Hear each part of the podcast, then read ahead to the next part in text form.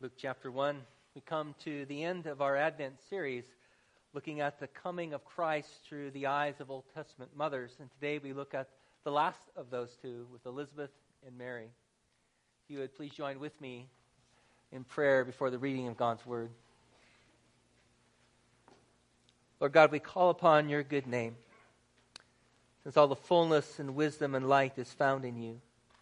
We ask then that you would enlighten us by your Holy Spirit in a true understanding of your word, to give us grace to receive it in true fear and humility, that we may be taught by your word to place our trust only in you, and to serve and to honor you as we ought, so that we may glorify your holy name in all of our living, and to edify our neighbor, and to render to you the love and obedience to which faithful servants owe their masters. And this we pray and ask through Christ our Lord. Amen beginning in verse 5. There was a priest named Zachariah of the division of Abijah, and he had a wife from the daughters of Aaron, and her name was Elizabeth. And they were both righteous before God, walking blamelessly in all the commandments and statutes of the Lord.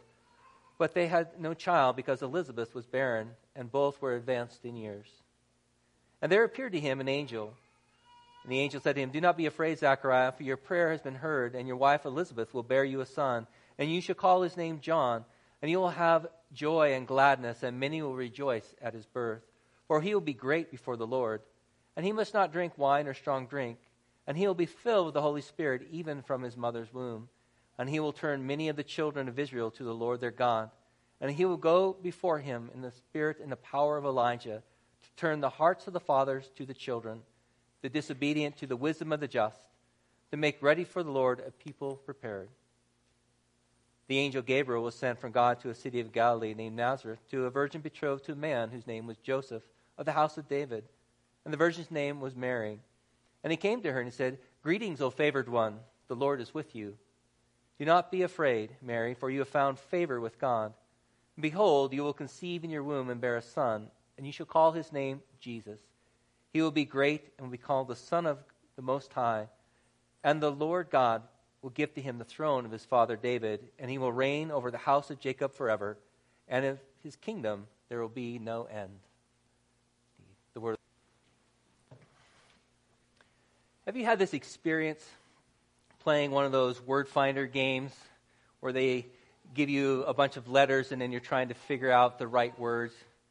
be some type of uh, crossword, it could even be like a wheel of fortune kind of thing where you're, you're struggling to get the word because you're stuck on the wrong sound of the vowel. You're seeing that, you're like you're going Leon, Leon, instead of lion. Piena, Piena, instead of piano. All the letters are right, but you still couldn't get it because you had the wrong sound in your head. And then it comes to you, and there's that duh moment. Like, oh, obviously, that's what it is. Well, the coming of the Messiah was that way for Israel. Messiah, Messiah, instead of Messiah. Because they were hung up on what they thought was the right sound. Jesus was staring them in the face, and many of them still could not see it. Now, much of the story did make sense, and yet the greater mission of Jesus did not. Even his birth, it sent them mixed messages, mixed signals. The very hope that God gives for his people, it rests on the coming of a son of promise. And we've seen that. We've seen that through Scripture. We've seen that with Sarah, with Rebecca, with Leah, Rachel, Ruth, Hannah. Those who are barren brought forth a son to continue the promise. And all of these, given this hope by God, were anticipating the one son of promise who was yet to come. As you recall, ancient cultures placed so much hope and expectation on the birth of a child. Infertility was a social shame, a reproach, it was a disgrace. And we understand this how circulating in human hearts is always that little mantra. Good things happen to good people, bad things happen to bad people. And even if it was recognized not as necessarily a divine punishment, but as some unfortunate circumstance, the reproach, it still burned deep. The birth of a child was the removal of this pain, of this disgrace. And now, for all of us, we recognize it's hard to be in a spot of waiting for the Lord to come through. That's true of everyone. And whether it is whether we desperately want the Lord to bring us, the lack of it, it only highlights our weakness and our powerlessness as we wait for it to happen. And sometimes that reproach, that shame can even come because of our faith in the Lord. We look foolish to other people because of what they see as a misplaced hope, a misplaced trust, or a misplaced set of beliefs. And you and I then are waiting for God to come through. And because the Lord brings his glory through our weakness, you and I must be willing then to wait, to be vindicated by him, even as we live through these very events that are so painful. And we've seen that with the various births that have taken place. And, here, Luke brings another set of births to us a barren to birth story. And these opening words of Luke then are, are very familiar. Luke's account starts off with this well known motif an aged couple, a barren wife. We're like, oh, this sounds familiar. And it does, because Elizabeth actually resembles both Sarah and Hannah in her birth narrative. Jewish people would be thinking, ooh, this fits into our story. Understandably, there's great expectation then for this child. What amazing thing is going to happen to Israel because of him? And that, that question is left out there. A godly couple, an aged couple, beyond childbearing, like Abraham and Sarah, well beyond childbearing years, and a son of promise is given. The hope of God's covenant promises are still going forward. And also a child who is to be what appears to be a long life Nazarite, all of his life dedicated to the Lord's service, like Hannah's son Samuel. Samuel, a Levite, a prophet who announces King David. John, a Levite, a prophet who announces King Jesus. All of these things coming together in these birth accounts. And Gabriel tells Zechariah that his name is to be John, and the basic meaning for that is the Lord is gracious. And then in verse 14, that you'll have joy and gladness, and many will rejoice at his birth, for he will be great before the Lord. He must not drink wine or strong drink, and he'll be filled with the Holy Spirit, even from his mother's womb. Like Samson and Samuel, John was to be dedicated to the Lord from his birth. In number six, we see the, the Nazarite vow, which includes refraining from alcohol or, or grapes in any way, is a part of that vow. And here, it's lifelong, put upon these children, put upon John. In the biblical world, abstinence from wine and strong drink was highly unusual. And so immediately it's like, well, why? Because it speaks to John's mission of lifelong dedication to the Lord. Giving up wine for a short period was a part of the life of a priest on duty. And John, as we see, was always to be on duty. There was no going off for him. Why? Because as the angel tells us in verse 16, he will turn many of the children of Israel to the Lord their God. He will go before him in the spirit and power of Elijah to turn the hearts of the fathers to the children, the disobedient to the wisdom of the just, to make ready for the Lord a people prepared. That was the ongoing life dedication of John. And here we hear the prophecies of Malachi woven into John's mission. Elijah was considered Israel's greatest prophet, and John is stepping into that role. He's preparing the people for the Messiah's advent. He calls them back to the Lord, he calls them back to obedience and to faith. And then we get the first hiccup in the entire story. A godly man stumbles with doubt. Zechariah says, How shall I know this? For I am an old man and my wife is advanced in years. Well, as a priest, as an old man, all of this should sound exactly like what he's heard in Scripture already. He has God's word confirming multiple stories of this taking place. And also, don't forget the angel Gabriel standing in front of him in the temple part. And the angel answered, I am Gabriel. I stand in the presence of God. And I was sent to speak to you, to bring you this good news. And behold, you will be silent and unable to speak until the day these things take place, because you did not believe my words, which will be fulfilled in their time. John does get a, or Zechariah gets a sign, but it's him being mute for nine months as a reminder of the power and the might of God. Elizabeth, of course, becomes pregnant, and her response Thus the Lord has done for me in the days when he looked on me to take away my reproach among people. The Lord removes her reproach, her feeling of disgrace. No doubt she has endured both the haughty looks of some who have pronounced her barrenness as God's judgment because there's some in every crowd. Like, oh, yeah, Elizabeth, Zachariah must have done something really bad. And she's also endured the sighs, the well meaning looks of pity from others who have attributed her barrenness to God's unsearchable will. Poor Elizabeth. That's, that's been her endurance. And now, the good news of joy, which the gospel, a son of promise comes. And like Hannah before her, Elizabeth's child is not simply a removal of her personal reproach. This son would come to remove the reproach of Israel. It's a familiar story that causes those involved to wonder with excitement about what's around the corner for God's people.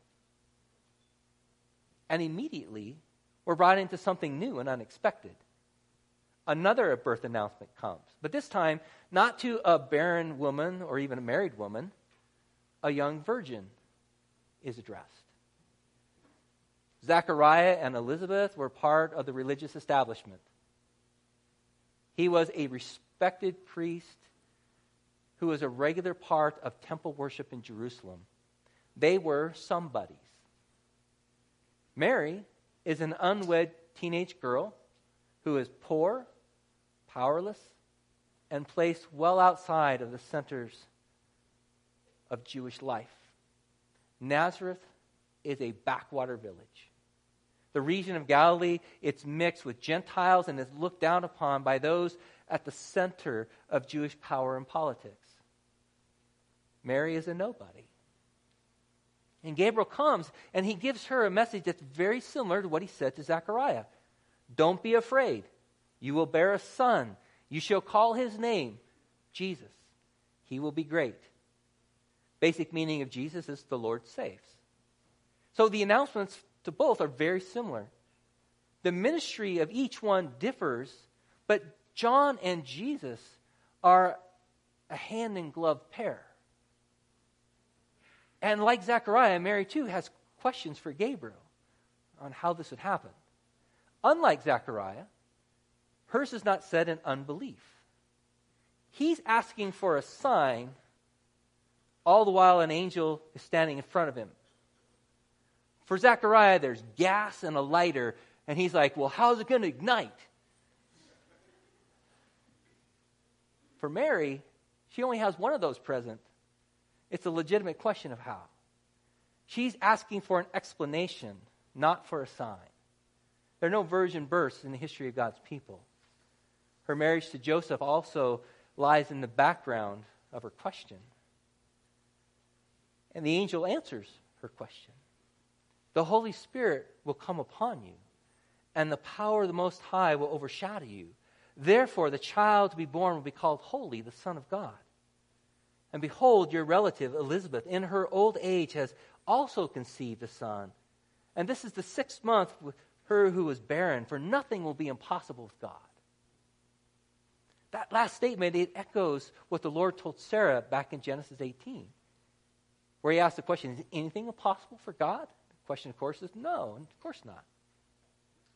And Mary says, Behold, I am the servant of the Lord. Let it be according to your word. Mary is a, a young woman of great faith. And in this patriarchal society, the Lord centers his redemptive plan around two women's birth. The lives of Jesus and John are not going to follow the expected script. John, he comes from the insider family. And he ministers on the periphery, on the outside, calling people to repentance.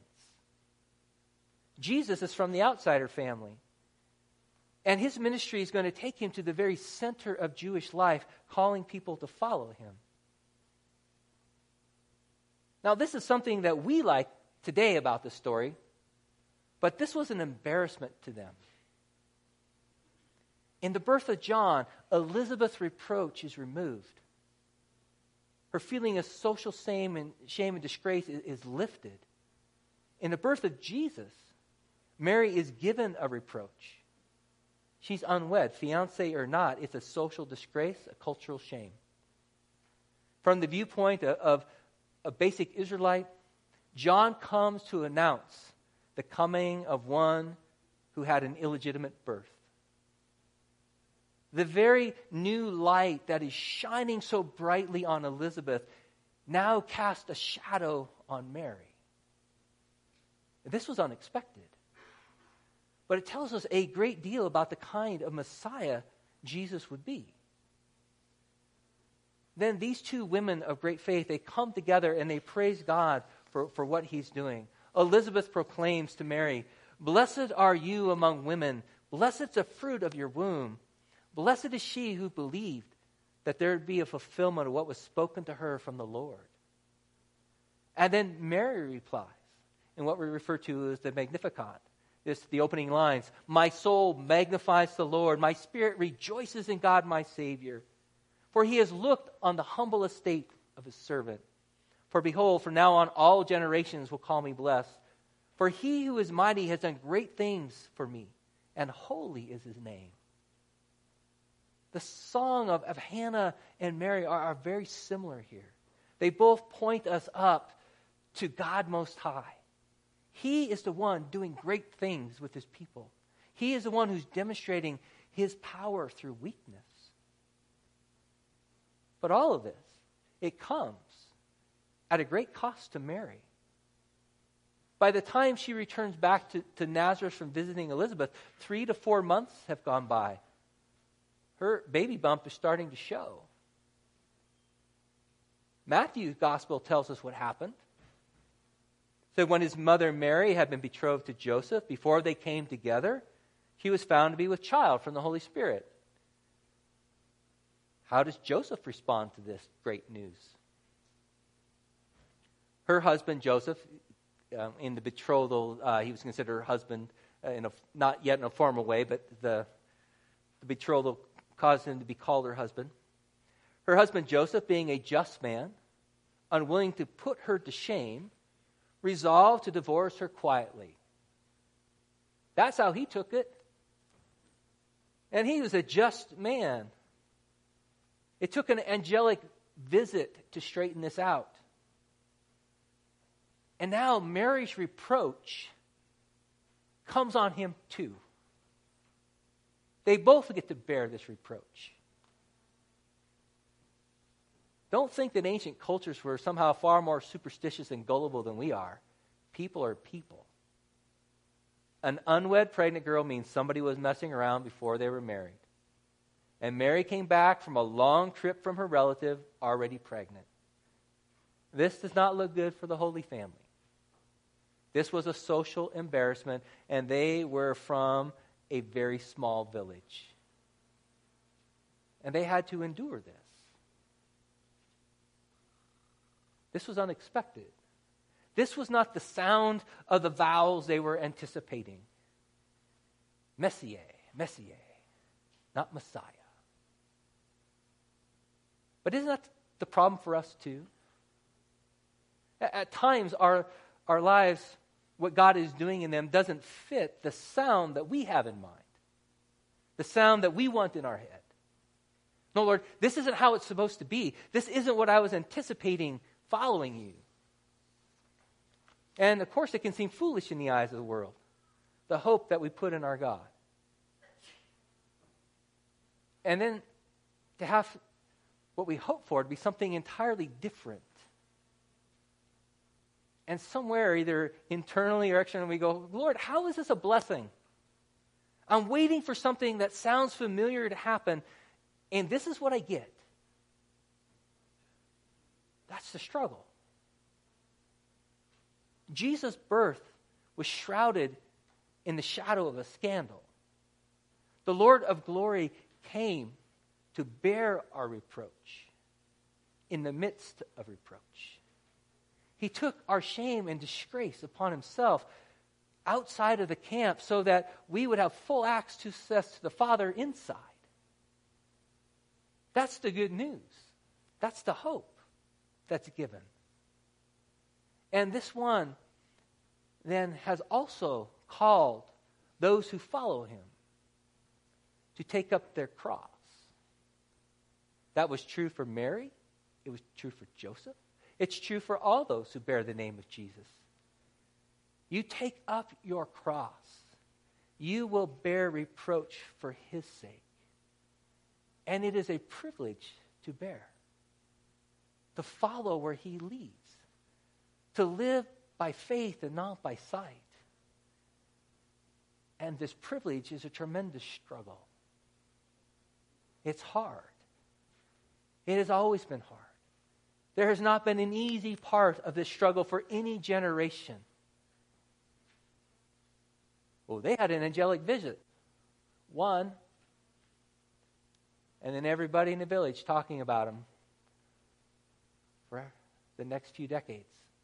Sure. Wink, wink. And they would bear that reproach. We bear that reproach.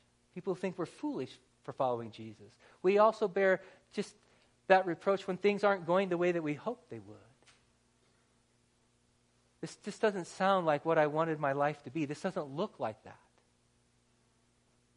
And yet, here Jesus is in the midst of it. Follow me. I have borne your pain, I have borne your disgrace. I have given to you life in abundance. And now go. Go and tell. Go and show. Point people back to me. Oh, and yes, you will bear some of the same marks that I did. You see, in Christ Jesus, all the letters fit together in your life. They do. And now you need to allow the sound of those words of salvation to ring in your ears so that those things connect. The words of redemption sounding in, and you see those and you go, Yes, that is for me. And even when they're, they're not as clear, say, I will trust in him. I will put my hope and my faith in him because he is great and good and, and worthy of my praise. And that is the life that he has called you and I to life in the Son, the privilege of bearing reproach for his name, bearing even our own disappointments when it's not quite the way that we expected, trusting that in the end, that the Father will bring all glory and majesty and honor to his Son through the lives that he has given to each one of us. As we live out the role, the part that has been handed to us, we don't get to pick it, we get to live it. And may the sound of Jesus fill our ears and lift our hope as we center ourselves on Him anew and afresh this Christmas season. Pray with me. Father of all glory, we thank you that in the fullness of time you brought forth our Savior, born of a woman, to bear our reproach, to bear our sins. And Father, we thank you that through him we have forgiveness restoration and reconciliation in you. And Lord, we would ask that you would continue to strengthen our faith, that you would continue to help us to walk by faith and not by sight. And Father, where we have struggled, where we have doubted, please come alongside us. Uphold us by the power of your mighty hand. Lord, that we would live to see the redemption and the fullness of Christ, bearing that fruit in our lives because we are attached to him. Father, thank you so much for the beautiful sound of Jesus ringing in our ears. For it is in his name that we do pray.